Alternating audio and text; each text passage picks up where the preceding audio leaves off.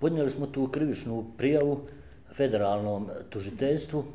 Federalno tužiteljstvo je tu prijavu vratilo županijskom kantonalnom tužiteljstvu i mi smo tu razočarani u startu.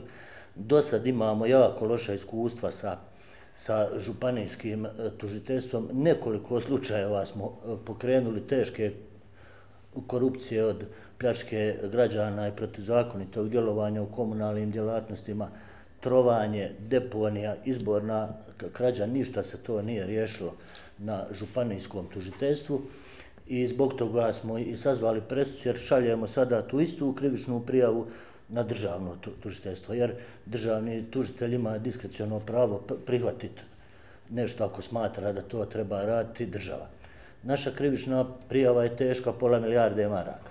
Dakle, u zadnjih pet godina E, taj se novac protuzakonito potrošio.